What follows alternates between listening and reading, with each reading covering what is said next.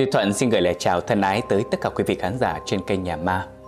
Quý vị thân mến, ngậm ngải tìm trầm. Không biết quý vị đã từng nghe về cái cụm từ này bao giờ chưa? Trầm hương là một loại trầm rất quý hiếm, chỉ có ở trên rừng. Đã có rất nhiều những câu chuyện về đoàn người đi tìm trầm, gặp những hiện tượng vô cùng kinh dị và lạ thường. Ngày hôm nay, Duy Thuận sẽ kể cho quý vị đón nghe một câu chuyện lấy chủ đề ngậm ngải tìm trầm một câu chuyện hết sức rùng rợn. Mời quý vị cùng đón nghe ngay sau đây.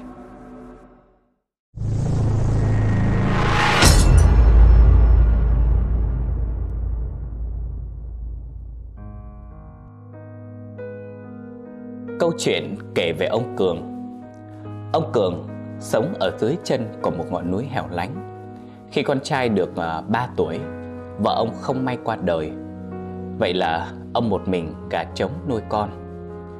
Ông Cường mới quyết định sẽ không đi thêm bước nữa Vì lo sợ khắc máu tanh lòng Và cũng vì muốn giữ trọn đạo nghĩa với người vợ quá cố của mình. Ông Cường vốn là một tiểu phu, Dù rất muốn dành nhiều thời gian cho con, Nhưng vì mưu sinh, Ông đành phải gửi nó cho mẹ vợ trông nom, Rồi hàng ngày vác rìu lên rừng đốn củi từ sáng sớm Đến Tận khi vịt kêu chiều thì ông mới trở về.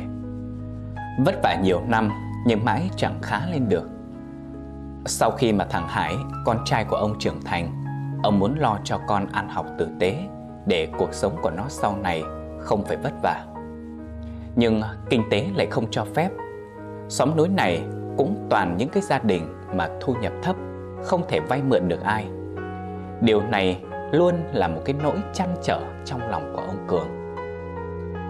Ngọn núi nơi ông Cường sinh sống vốn nổi tiếng về trầm hương kỳ nam.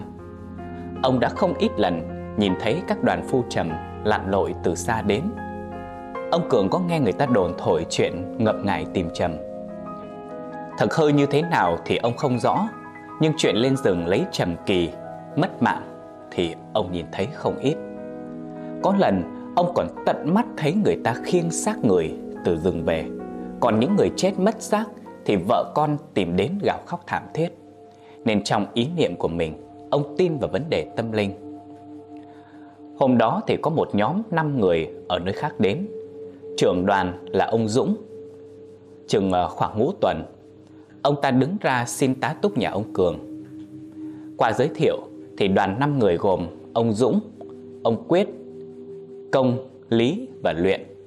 Trong đó ông Dũng là người lớn tuổi nhất và có kinh nghiệm nhiều năm săn trầm. Tối hôm đó, ông Cường cùng với đoàn của ông Dũng tổ chức ăn uống.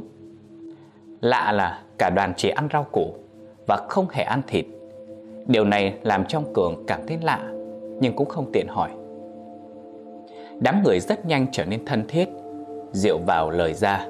Ông Dũng đã kể cho ông Cường nghe không ít các bí mật về nghề phu trầm. Qua lời của ông Dũng thì nghề này ấy, rất nhanh đổi đời. Có nhiều người chỉ sau một đêm phất lên xây nhà lầu, mua xe hơi là cái chuyện bình thường. Với cái điều kiện là phải được bà cô ban lộc. Bà cô trong lời kể của ông Dũng chính là vị thần cai giữ cái vùng đất thánh nơi có trầm kỳ. Do đó không phải ai cũng có thể may mắn tìm được. Nhiều người ấy, dòng dã cả mấy tháng, gắng lắm thì cũng chỉ giữ được mạng rồi ra về tay trắng. Nghề này rủi ro rất cao, bị dã thú tấn công hay gặp thổ phỉ phải bỏ mạng giữa rừng sâu là chuyện thường trong giới phu trầm. Tuy nhiên, có một điều mà dân phu trầm rất ít khi tiết lộ chi tiết, đó chính là việc ngậm ngại.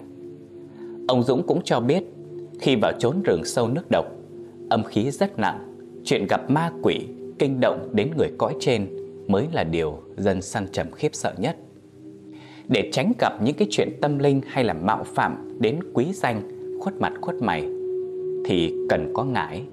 Mà ngải này thì mua của mấy lão thầy mo dân tộc. Ông Dũng có lần được nghe từ miệng một lão thầy mo về cách luyện ngải. Đó là lấy củ của cây ngải mang đi hấp mật ong trong vòng một tháng. Sau đó bỏ vào bao ngâm dưới suối lạnh thêm 3 ngày rồi phải đặt trong tay đủ 5 người vừa chết và 7 trinh nữ. Năm người chết không được chết quá 2 ngày. Gia đình chưa hạ huyệt vẫn thở tang. Tiếp theo, bọc ngải vào một trong cái miếng vải, buộc chặt bằng chỉ đỏ, rồi chú nguyện bùa chú lên miếng vải đó. Cuối cùng mang ngải lên rừng lừa cho cọp ăn. Khi con cọp vừa ăn xong thì lập tức giết chết nó, moi ruột lấy ngải. Sau khi luyện thì sẽ có công dụng trừ tà, hộ thân.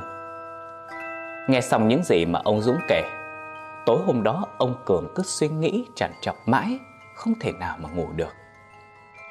Hôm sau, đoàn ông Dũng đang thu dọn hành lý chuẩn bị lên đường.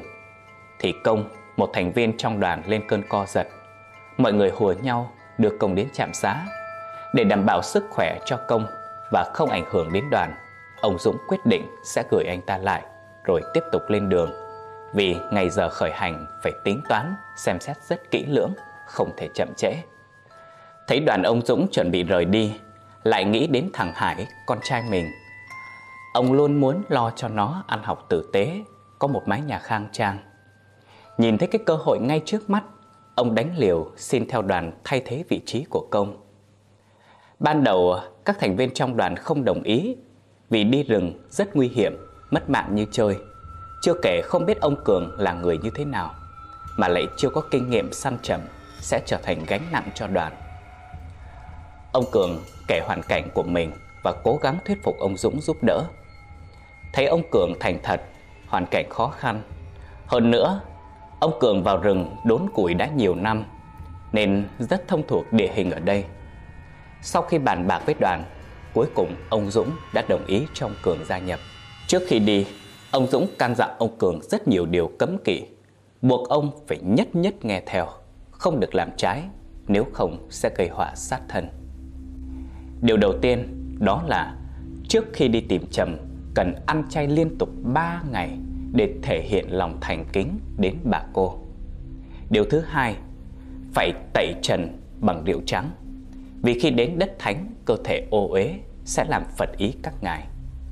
Điều thứ ba, phải giữ lời ăn tiếng nói, tránh xúc phạm, báng bộ thần linh, cấm kỵ dùng những từ ngữ mang nghĩa chết chóc, sẽ gặp điểm gở. Để tránh vào miệng, ông Dũng còn yêu cầu ông Cường hạn chế nói chuyện khi không cần thiết. Sau khi thu dọn đồ đạc, đoàn người bắt đầu tiếp tục hành trình. Đến sát bìa rừng, ông Dũng không vội tiến vào ngay mà lựa một vị trí đất phẳng. Sau đó đưa tay tính toán hướng rồi lẩm bẩm khấn vái. Khấn xong, ông Dũng trải một tấm vải sạch xuống đất rồi lấy những thứ đã được chuẩn bị từ trước, gồm một đầu heo lớn, một đĩa bánh trái, một bộ áo giấy của nữ và trầu cao. Ông Dũng đốt nhang khấn vái, cả đoàn đồng loạt quỳ xuống đất dập đầu. Ông Cường thấy vậy thì cũng răm rắp làm theo. Sau khi hương tàn, ông Dũng đốt toàn bộ đồ cúng và áo giấy. Xong xuôi, ông Dũng đưa cho ông Cường một bọc vải. Bọc vải này có màu vàng xịn màu. Thứ bên trong to bằng ngón chân cái, được buộc lại bằng một cọng chỉ đỏ. Rồi ông ta hạ giọng Đây à, là ngại Tuyệt đối không được mở ra Sẽ mất thiêng Ông cất cho cẩn thận Mất nó Ông đừng mong toàn mạng mà trở về Ông Cường nhận lấy cái bọc Vừa cầm bọc trên tay Ông Cường đã ngửi thấy một mùi hắc rất khó chịu Nhìn kỹ còn thấy bên ngoài miếng vải bọc ngải Còn được vẽ những đường ngoằn ngoèo như bùa chú Cầm cái ngải trên tay Ông Cường run run rồi nhanh chóng cất thật kỹ vào người. Đoàn người nối đuôi thành một hàng tiến vào rừng. Ban đầu ông Cường rất tự tin vì đoạn đường này ông tới lui mỗi ngày. Ông thể hiện mình là người thông thuộc địa hình, chỉ dẫn đoàn rất nhiệt tình. Cả đoàn cứ đi rong ruổi, lặn lội trong rừng gần một tháng trời mới đi vào sâu trong rừng được. Càng đi vào sâu, ranh giới giữa bóng tối và ánh sáng càng rõ rệt. Cây cối um tùm, tầng lá cây thì dày đặc, che lấp ánh mặt trời. Không gian bị bóng tối vây hãm giữa ban ngày. Cả đám người im lặng, không ai nói với ai câu gì, nhưng tất cả đều ngầm hiểu rằng mình đã dần tiến vào ranh giới giữa sự sống và cái chết. Một khí lạnh xâm chiếm toàn cơ thể khiến cho ông Cường rung mình. Thấy ông Cường ôm lấy hai cánh tay lạnh run Ông Dũng mới giải thích. Sắp đến vùng đất thánh Nên âm khí rất nặng Đến lúc ngậm ngại rồi. Dứt lời Ông ra hiệu Cả đoàn nhanh chóng ngậm ngại vào miệng Ông Cường quan sát, thấy trong khi túi ngải của tất cả đều là màu vàng, có hơi cũ kỹ. Riêng của ông Dũng lại trông có vẻ mục nát hơn. Ông mới thầm nghĩ đây có lẽ là minh chứng cho thấy ông Dũng có thâm niên trong nghề, Nên ông cũng an tâm hơn. Vừa ngậm vào miệng, Ông Cường cau mày khó chịu vì cái mùi nồng hắc, Không rõ là mùi gì, tiết ra từ cái túi ngải. Phải ngậm một lúc Ông mới miễn cưỡng quen được cái mùi của nó. Ngải được ngậm trong miệng liên tục, Chỉ trừ lúc ăn uống thì mới lấy ra. Ở trong rừng sâu, Điều kiện sinh hoạt càng khắc nghiệt. Dù đã vào khu rừng này đốn củi nhiều năm, Nhưng đây là lần đầu tiên ông Cường cảm thấy nơi này lạ lẫm đến vậy. Khung cảnh hiện lên hùng vĩ đến đáng sợ. Những cái cổ thụ cao vót, chạm nóc trời, không thấy ngọn. Thân cây thì đổ sộ đến mức Sải tay năm người lớn cũng không ôm xuể được. Có thân cây còn hẳn lên những hình thù kỳ dị Rất giống khuôn mặt người. Không có nhiều khác biệt giữa ngày và đêm Vì tán cây phát triển quá lớn Che khuất ánh sáng. Mặc dù là ban ngày Nhưng đoàn người phải sử dụng thêm đèn pin để soi đường. Không gian cũng vì thế mà trở nên u ám Tạo cho người ta cảm giác sợ hãi, không an toàn. Lũ rắn độc sặc sỡ Vắt mình lơ lửng đầy rẫy trên các nhánh cây Treo lủng lẳng trên cao. Mặc dù ngại còn có công dụng xua đuổi rắn và thú dữ Nhưng đoàn phải đi hết sức chậm rãi Và hạn chế phát ra tiếng làm kinh động đến chúng. Mỗi ngày đoàn người đều phải đối mặt với những cơn mưa rừng không báo trước. Có khi vào sáng sớm, có khi vào giữa đêm khuya Hoặc thậm chí chút ảo xuống khi cả đoàn còn đang say giấc. Không kịp trở tay, những trận mưa làm nhiệt độ xuống thấp, rét run, kéo theo sự xuất hiện của những con vắt rừng, mũi rừng khổng lồ. Củi kiếm được luôn trong tình trạng ẩm ướt, phải tốn rất nhiều thời gian mới có thể bắt lửa được. Năm người phải phân công nhau để thức nhóm lửa và canh trực thú dữ địa hình khó lường, có khi cả đoàn phải ngâm nước lội suối cả ngày trời. Nước chảy vào trong ủng lâu ngày dẫn đến lở cả da chân. Có khi phải vịn nhau bước từng bước từng bước trên đất bùn lún. Khi lại phải leo lên những đoạn núi dốc đứng, Cao và vô cùng hiểm trở. Khó khăn là vậy, Nhưng tất cả mọi người đều cố gắng vượt qua Mà không một ai kêu ca gì cả. Chiều hôm đó, Đoàn người dừng chân nghỉ ngơi bên cạnh một con suối. Ông Cường muốn lấy nước pha cà phê uống cho tỉnh táo. Thấy ông Dũng ngồi cạnh túi đựng đồ dùng Nên ông nói với Sang. Lấy uh, hộ tôi cái ly với. Cả bốn người còn lại đột nhiên Quay mắt lại nhìn ông chằm chằm. Ông Cường ngơ ngác Không biết chuyện gì Thì được ông Dũng giải thích. Ông mới hiểu được là mình vạ miệng. Từ ly Đồng âm với ly tán, ly biệt Là điểm gở Ông Dũng thở dài Dùng sức bẻ một nhành cây lớn gần đó đưa cho ông Cường Rồi nói ông Cường quất thật mạnh vào lưng mình ba roi. Thấy ông Cường lưỡng lự không xuống tay Ông Dũng trầm giọng. Bất kỳ ai phạm phải điều cấm kỵ Thì trưởng đoàn phải chịu phạt. Đây là luật. Sau cái lần đó Ông Cường rất cẩn thận trong lời ăn tiếng nói của mình. Vào rừng đã nhiều ngày Ông Cường để ý thấy cứ đêm đến là lại nghe tiếng chó sói chu Rất là giận người. Trong màn đêm yên tĩnh, còn nghe thấy những âm thanh cổ quái như tiếng móng vuốt cào vào thân cây từ xa phòng đến, tiếng cười đùa của trẻ con, tiếng khóc thút thít của phụ nữ. Những lúc như vậy, ông dũng thường ra hiệu cho cả đoàn im lặng. Những âm thanh đó cứ lặp đi lặp lại, lúc xa, lúc gần, liên tục suốt cả một đêm có hôm đang ngủ, ông còn bị ai đó cứu chân, giật tóc. Ban đầu ông Cường có chút sợ hãi, Nhưng mà rồi về sau, Ông cũng dần quen với những hiện tượng kỳ quái đó. Lúc này, Dòng dã trong rừng được khoảng gần 2 tháng. Tối hôm đó, đoàn đang nhóm lửa dựng lều, thì đột nhiên có tiếng bước chân chạy dồn dập, Dẫm sột soạt lên lá. Kèm theo đó là tiếng gầm gừ. Giống như có một đàn thú dữ đang từ xa kéo đến. Ông Dũng ra hiệu cho cả đoàn Bỏ ngải vào miệng ngồi cắn chặt. Vừa cắn vào ngải Bỗng dưng gió từ đâu nổi lên ầm ầm, Khiến lá cây xung quanh rung lắc dữ dội. Cơ thể ông Cường bắt đầu nóng rực lên. Ông có thể cảm nhận gió cổ họng của mình nóng rát, Rất khó chịu. Cùng lúc đó, Tiếng bước chân cũng bỗng nhiên nhỏ dần. Nhỏ dần, Rồi im bặt. Như thể cái đàn thú sữa đã rời đi. Cả đoàn thở phào thoát nạn. Riêng ông Cường thì thầm cảm thấy may mắn Vì có ngài hộ thân. Thấy đã an toàn, Luyện mới tách ra đi vệ sinh. Lúc ấy chẳng ai nghĩ gì cả. Đến sáng thì anh ta mất tích. Cả đoàn người hùa nhau đi tìm cả ngày trời, Nhưng cũng chỉ tìm thấy một chiếc ủng của Luyện.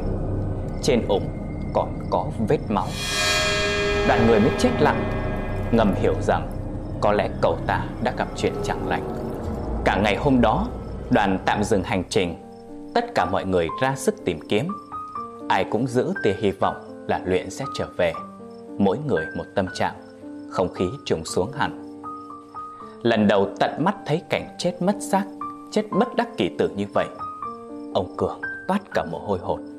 Giữa rừng sâu nước độc Đúng là chẳng thể nói trước được điều gì. Trong rừng thì có rất là nhiều loại cây độc. Luyện là người dân tộc Do đó rất am hiểu về các loại cây lạ. Hai tháng này anh ta phụ trách tìm kiếm lương thực. Nhờ có luyện mà cả đoàn luôn có thức ăn an toàn. Mất đi anh ta, đoàn sẽ càng gặp nhiều khó khăn hơn.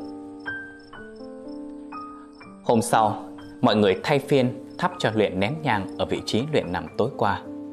Ông Dũng chấn an mọi người, rồi đoàn đành tạm gác đau buồn mà tiếp tục cuộc hành trình. Hơn hai tháng trôi qua, ông Cường cũng không biết trầm hương kỳ nam hình dáng ra làm sao. Đoàn người càng trở nên nản chí, tốc độ di chuyển chậm hơn rất nhiều so với trước. Một buổi chiều, đoàn đang leo lên dốc núi thì lại gặp mưa rừng Việc di chuyển cũng vì thế mà gặp trở ngại Đất trơn trượt khiến ông Dũng bị trượt chân ngã xuống cũng may mọi người kịp giữ lại, Bằng không hậu quả khôn lường Mưa vừa dứt, Một màn sương mù dày đặc chưa từng thấy Bao trùm cả khu rừng Sương dày đến mức không thể nhìn thấy phương hướng Đoàn buộc phải dừng lại đợi sương tan Ngồi được một lúc thì cả đoàn bị giật mình bởi tiếng gầm gừ. Vì sương quá dày nên không thể xác định được tiếng gầm phát ra từ hướng nào. Bốn người đấu lưng vào nhau tạo thành một vòng tròn. Cầm dao tự vệ. Trong màn xương lóe lên hai tia sáng mờ ảo, rồi nó dần đỏ rực lên xuyên thủng sương mù. Đó cũng là lúc đoàn nhận thấy trước mặt là một con hổ. Con hổ cao to ước chừng gần 4 mét như một con quái vật Lạ là con hổ này là một con hổ cái bạch tạng Lông trắng mút từ đầu đến chân Cơ thể không có vằn, Móng vuốt và nanh rất lớn. Một cú vả của nó cũng có thể dễ dàng đoạt mạng bất kỳ ai. Hai tia sáng đỏ ban nãy chính là mắt của nó. Nó gầm gừ, nhìn chăm chăm căm dữ vào đoàn người. Dứt đoạn, con hổ nhảy vô tới Dùng hai chân trước ghi chặt ông Dũng và cậu Lý xuống đất. Móng vuốt nhọn của nó mấu vào da thịt cả hai đến rỉ máu. Ông Cường và Quyết chỉ có thể trốn vào một gốc cây, rồi ra sức ném đá về phía con hổ dữ, mong nó buông tha cho hai đồng đội. Nhưng không có tác dụng. Con hổ ngoạp lấy đầu của Lý, rồi xé toạc ra trong tích tắc. Nó nhai nhồm nhoàm, máu rơi tung tóe khắp mặt đất quyết trở thành một cái xác không đầu khung cảnh vô cùng kinh dị khiến ông cường và lý á khẩu chết chân tại chỗ. Ăn xong con hổ quay sang nạn nhân tiếp theo. Ngay lúc này ông dũng đọc lầm nhầm cái gì đó rồi lôi ngải ở trong miệng ra ném thẳng về phía con hổ trắng. Nó gầm lên một tiếng đau đớn. Chớp mắt biến thành một lớp xương đen đục. Ông cường nhìn thấy rất rõ trong lớp xương ấy hiện lên bóng hình mờ ảo của một cô gái. Cùng lúc đó, sương mù do mưa rừng gây ra cũng dần tan biến. Con hổ trắng ban nãy cũng không thấy đâu nữa. Ông Dũng bị thương, May mắn là không nghiêm trọng, Nhưng bị một phen choáng váng đầu óc. Xác của Quyết thì bị con hổ cắn đứt đầu, Ngực bị dẫm đạp xẹp lép, Máu me be bét, Một cái chết không toàn thây. Sau khi hoàn hồn, Ông Dũng nói rằng, Con hổ trắng ban nãy chính là thần giữ đất thánh. Nhìn thấy hổ trắng Đồng nghĩa với việc Họ đang đến rất gần vị trí có trầm kỳ. Ba người lấy lá cây phủ kín lên xác lý Rồi lại lần nữa thắp nhang Tiến đưa đồng đội. Cả đoàn 5 người Nay chỉ còn 3 người Là Dũng, Cường và Quyết. Hôm sau đoàn lại tiếp tục lên đường. Đi được một lúc thì phát hiện Túi ngải ngậm trong miệng Không còn mùi hắc nồng nữa. Ông Dũng mừng rỡ nói Chúng ta đến nơi rồi. Trầm khắc ngải Nên khi đến gần trầm, Mùi ngải sẽ bị át đi. Loài hoài cả ngày trời, Mùi gỗ thơm thì nồng đậm trong không khí. Nhưng tìm mãi đến tối cũng không tìm thấy gì cả, Khiến cả ba vô cùng nóng ruột không yên. Sáng sớm hôm sau, Ông Dũng và ông Cường thu dọn lều trại. Lúc đó, Quyết vẫn nằm xoay lưng ngủ. Thấy thời gian đã muộn, Nên ông Cường tiến đến lại Quyết dậy. Nhưng anh ta nằm bất động không phản ứng. Cơ thể lạnh ngắt. Nghĩ Quyết bị ốm, Nên ông Cường lật người Quyết lại kiểm tra. Thì tá hỏa phát hiện, Mặt Quyết đã thâm tím, Miệng và tay chảy máu, Hai mắt trợn trắng. Ông Cường hét ầm lên. Ông Dũng nghe thấy tiếng thì cũng lao tới kiểm tra. Quyết lúc này đã tắt thở. Tìm ngừng đập Ông Cường sợ hãi tột độ. Ờ, ông mới lắp bắp nói không thành tiếng. Ông Dũng đưa tay vuốt mắt nhiều lần, Nhưng Quyết vẫn không nhắm mắt. Đêm hôm qua ngủ rất muộn, Nhưng ông Cường lại không nghe thấy bất kỳ một tiếng động gì. Sáng ra thì Quyết chết, Lại là một cái chết đầy tâm linh, Bất đắc kỳ tử. Cả đoàn năm người lúc này, Chỉ còn mỗi ông Dũng và ông Cường. Quá sợ hãi, Ông Cường mới nặng nặng, Đòi ngừng hành trình quay về. Ông Dũng ra sức thuyết phục, nhưng không được. Cuối cùng, cả hai quyết định tách ra. Ông Dũng sẽ tiếp tục đi tìm Trầm một mình. Còn ông Cường sẽ thu xếp hành lý để quay trở về. Vài hôm qua đi, Không phụ sự cố gắng, Ông Dũng quả thật đã tìm được rất nhiều trầm. Đựng đầy cả một bao tải. Đây là số trầm lớn nhất mà ông từng tìm được Suốt mấy chục năm phu trầm.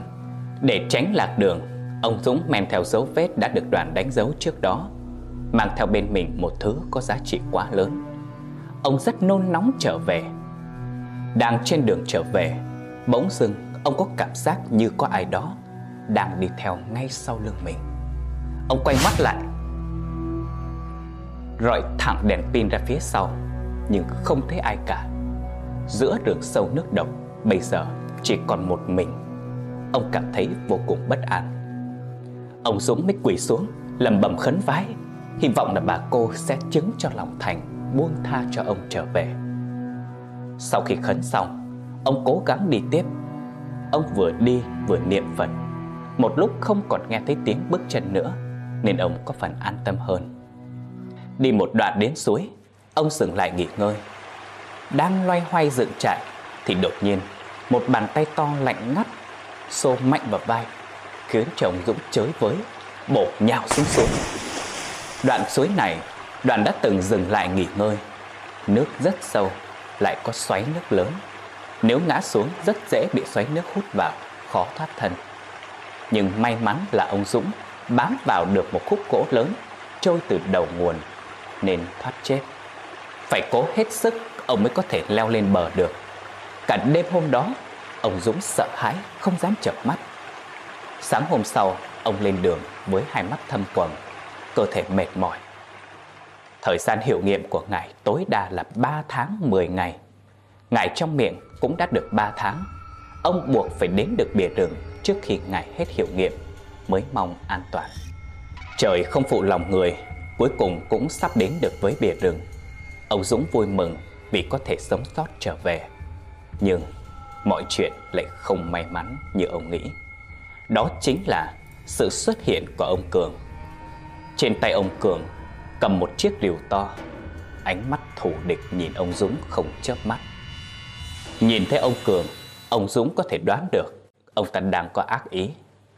Nhanh như chớp, ông lôi con dao găm vắt ở lưng quần ra thủ thế. Thấy động tác của ông Dũng, ông Cường cười khẩy lên. Số mày may đấy, bị tao xô xuống suối mà vẫn thoát chết. Đưa trầm cho tao, tao sẽ cho mày chết nhẹ nhàng. Mà mày cũng hay thật, tìm được một đám anh em mà đứa nào đứa nấy toàn lúc khốn kiếp. Thằng Quyết còn muốn giết cả mày cơ đấy. Bây giờ, mày muốn bị đâm chết tươi như thằng Luyện, hay muốn uống thuốc độc như thằng Quyết đây? Đến đây, phải kể lại chuyện nhiều năm về trước. Khi đó ông Cường còn trẻ tuổi. Ông ta vốn ít học, lại có thói du côn, bị bạn bè xấu xúi dục lên đường làm lâm tặc, chuyên khai thác gỗ lậu trái phép. Về sau, nhóm lâm tặc bị công an vây bắt. Riêng ông Cường nhận án tù lâu nhất vì hành hung, chống đối người thi hành công vụ. Sau khi ra tù, ông ta đi xin việc ở đâu cũng không ai nhận vì có tiền án tiền sự. Hận đời, ông ta lên rừng cướp bóc, không ít các đoàn phu trầm cũng từng là nạn nhân của ông ta. Thậm chí, ông ta còn ra tay sát hại rồi đem xác nạn nhân vứt sâu trong rừng. Hàng xóm xung quanh không ai biết ông Cường lên rừng ăn cướp, chỉ nghĩ ông ta đi đốn củi. Sau khi cưới vợ, ông Cường vẫn tiếp tục cướp bóc. Vợ của ông là người hiền lành, biết chuyện khuyên răn nên ông cũng dần cải tà quy chính. Không may, người vợ yểu mệnh chết sớm.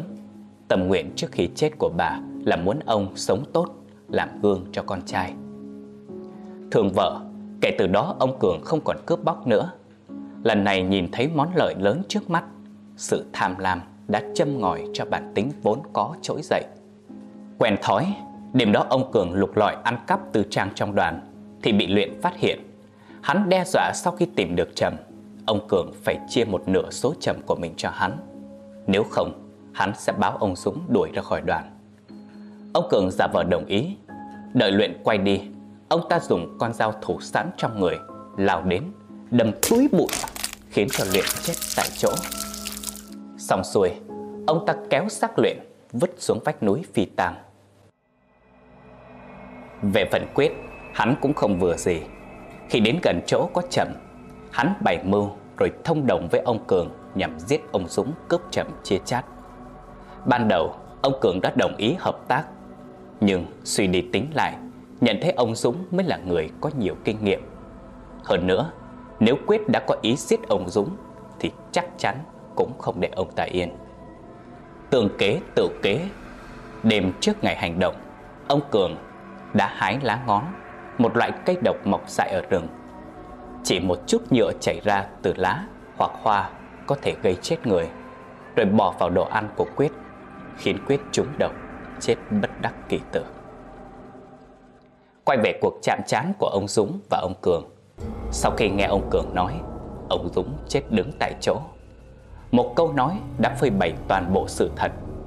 Thì ra, cái chết của Quyết và Luyện là do ông Cường làm.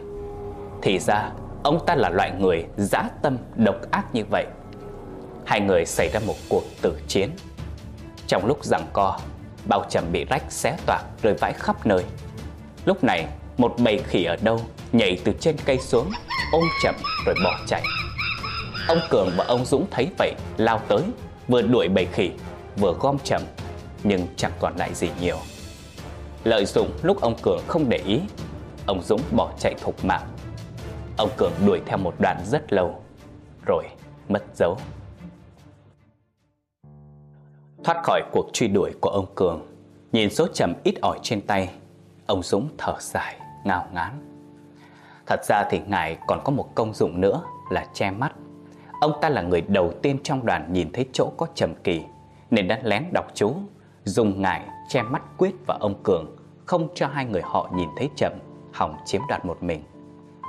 Tuy không có ác ý, nhưng vì sự nhẹ dạ cả tin, ông đã dẫn sói về nhà.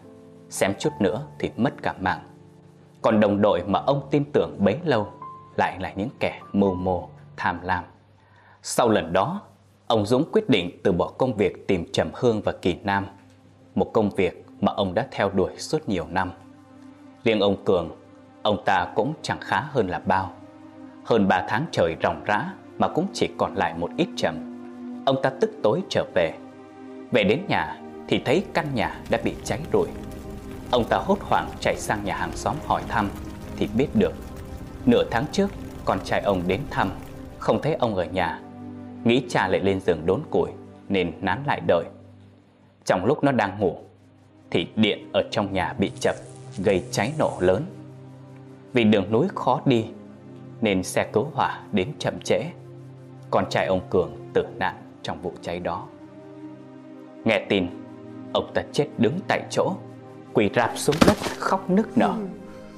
Hơn 3 tháng trời dòng dã tìm trầm, thậm chí giết người cũng chỉ mong kiếm được thật nhiều tiền để lo cho con trai. Cuối cùng, Trầm cũng chẳng kiếm được bao nhiêu, mà con trai thì tử nạn. Sau đó không lâu, ông Cường trở nên điên điên, dại dại. Lúc tỉnh táo thì vác rìu lên rừng đốn củi. Lúc lên cơn thì người ta cứ thấy ông ta ngậm một cái thứ gì đó ở trong miệng, bỏ xuống đất gầm gừ, rồi chạy thẳng vào trong rừng sâu. Quý vị à, vừa nghe xong một câu chuyện nữa trong chuỗi xử lý những câu chuyện ma do Duy Thuận kể. Câu chuyện của ngày hôm nay chắc hẳn sẽ để lại cho quý vị một trải nghiệm mới mẻ, một câu chuyện tâm linh đầy những yếu tố linh dị. Qua đó lại gửi gắm thêm một bài học nữa về lòng dạ con người. Trên hành trình băng rừng săn trầm kỳ, cả năm nhân vật là ông Dũng, Quyết, Lý, Luyện và ông Cường đều là những kẻ tham lam có giá tâm. Đầu tiên phải nói đến ông Cường. Cứ ngỡ ông ta là người thật thà, nhưng ngờ đâu lại chính là một kẻ đạo đức giả, giết người không cớm tay. Còn phần ông Dũng, xuyên suốt toàn bộ câu chuyện, Thuận đã nghĩ rằng ông ta là người không có giá tâm. Nhưng không, chính ông ta cũng âm mưu dùng ngải che mắt, không cho ai nhìn thấy Trầm Kỳ để một mình chiếm đoạt hết. Về luyện và quyết, ban đầu quý vị có thể cho rằng cái chết bí ẩn của họ có liên quan đến vấn đề tâm linh. Nhưng à, không phải, bọn họ cũng chết trong chính lòng tham lam của mình. Đến à, cuối cùng, tham lam, mưu mô, thủ đoạn đổi lại là kẻ mất mạng, kẻ trắng tay. Cái kết của ông Cường và ông Dũng rất đúng với một câu nói đó là Ăn của rừng, rừng rừng nước mắt. Cảm ơn tất cả quý vị đã đón nghe câu chuyện ngày hôm nay cùng Duy Thuận. Hy vọng rằng quý vị sẽ yêu mến câu chuyện này nhé. Quý vị hãy nhớ like, share và bấm đăng ký kênh. Đừng quên bấm chuông để nhận được những thông báo sớm nhất đến từ kênh Nhà Ma quý vị nha. Một lần nữa, chân thành cảm ơn sự đón nghe theo dõi của tất cả quý vị. Còn bây giờ, Duy Thuận xin chào và hẹn gặp lại tất cả quý vị vào số phát sóng tiếp theo trên kênh Nhà Ma. Chúc tất cả quý vị một buổi tối ngon giấc, một ngày an lành, nhiều niềm vui và hạnh phúc.